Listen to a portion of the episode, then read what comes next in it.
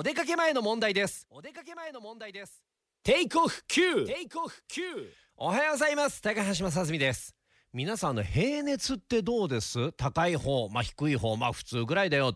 普通ぐらいっていうのがまあ大体36点何度ぐらいだと思うんですけど昔僕もそのぐらいあったんです。であのコロナ禍こう真っ只中の時に、まあ、毎日のように、計測するじゃないですか。測るじゃないですか熱を。そうすると、まあ、36度台っていう時もあったんですけど大体が35度台なんですね。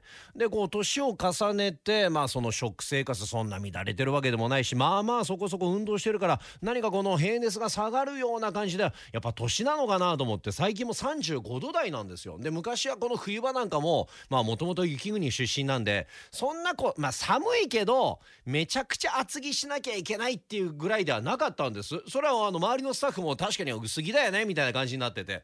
でも最近も寒くてしょうがないの。まあこう末端が冷えるというか。やっぱりあの出ているとこはちゃんと隠さなきゃいけないのかなと思ってね。うん。あのあれ手ですよ。手。僕ね手袋するのが嫌なんですよ。ちょっと待って。あれ？なんかざわついてますよなんか。目目出し帽？目出し帽かぶれて。じゃあ僕はどこが寒い？あ顔？え違うんすか？いやもうでも手袋しなあかんかなと思ってそろそろ。ねえ。皆さんも気をつけてくださいね。油断できないですよ。あの暖冬だと言われていてもね、えー、さて今日の問題です。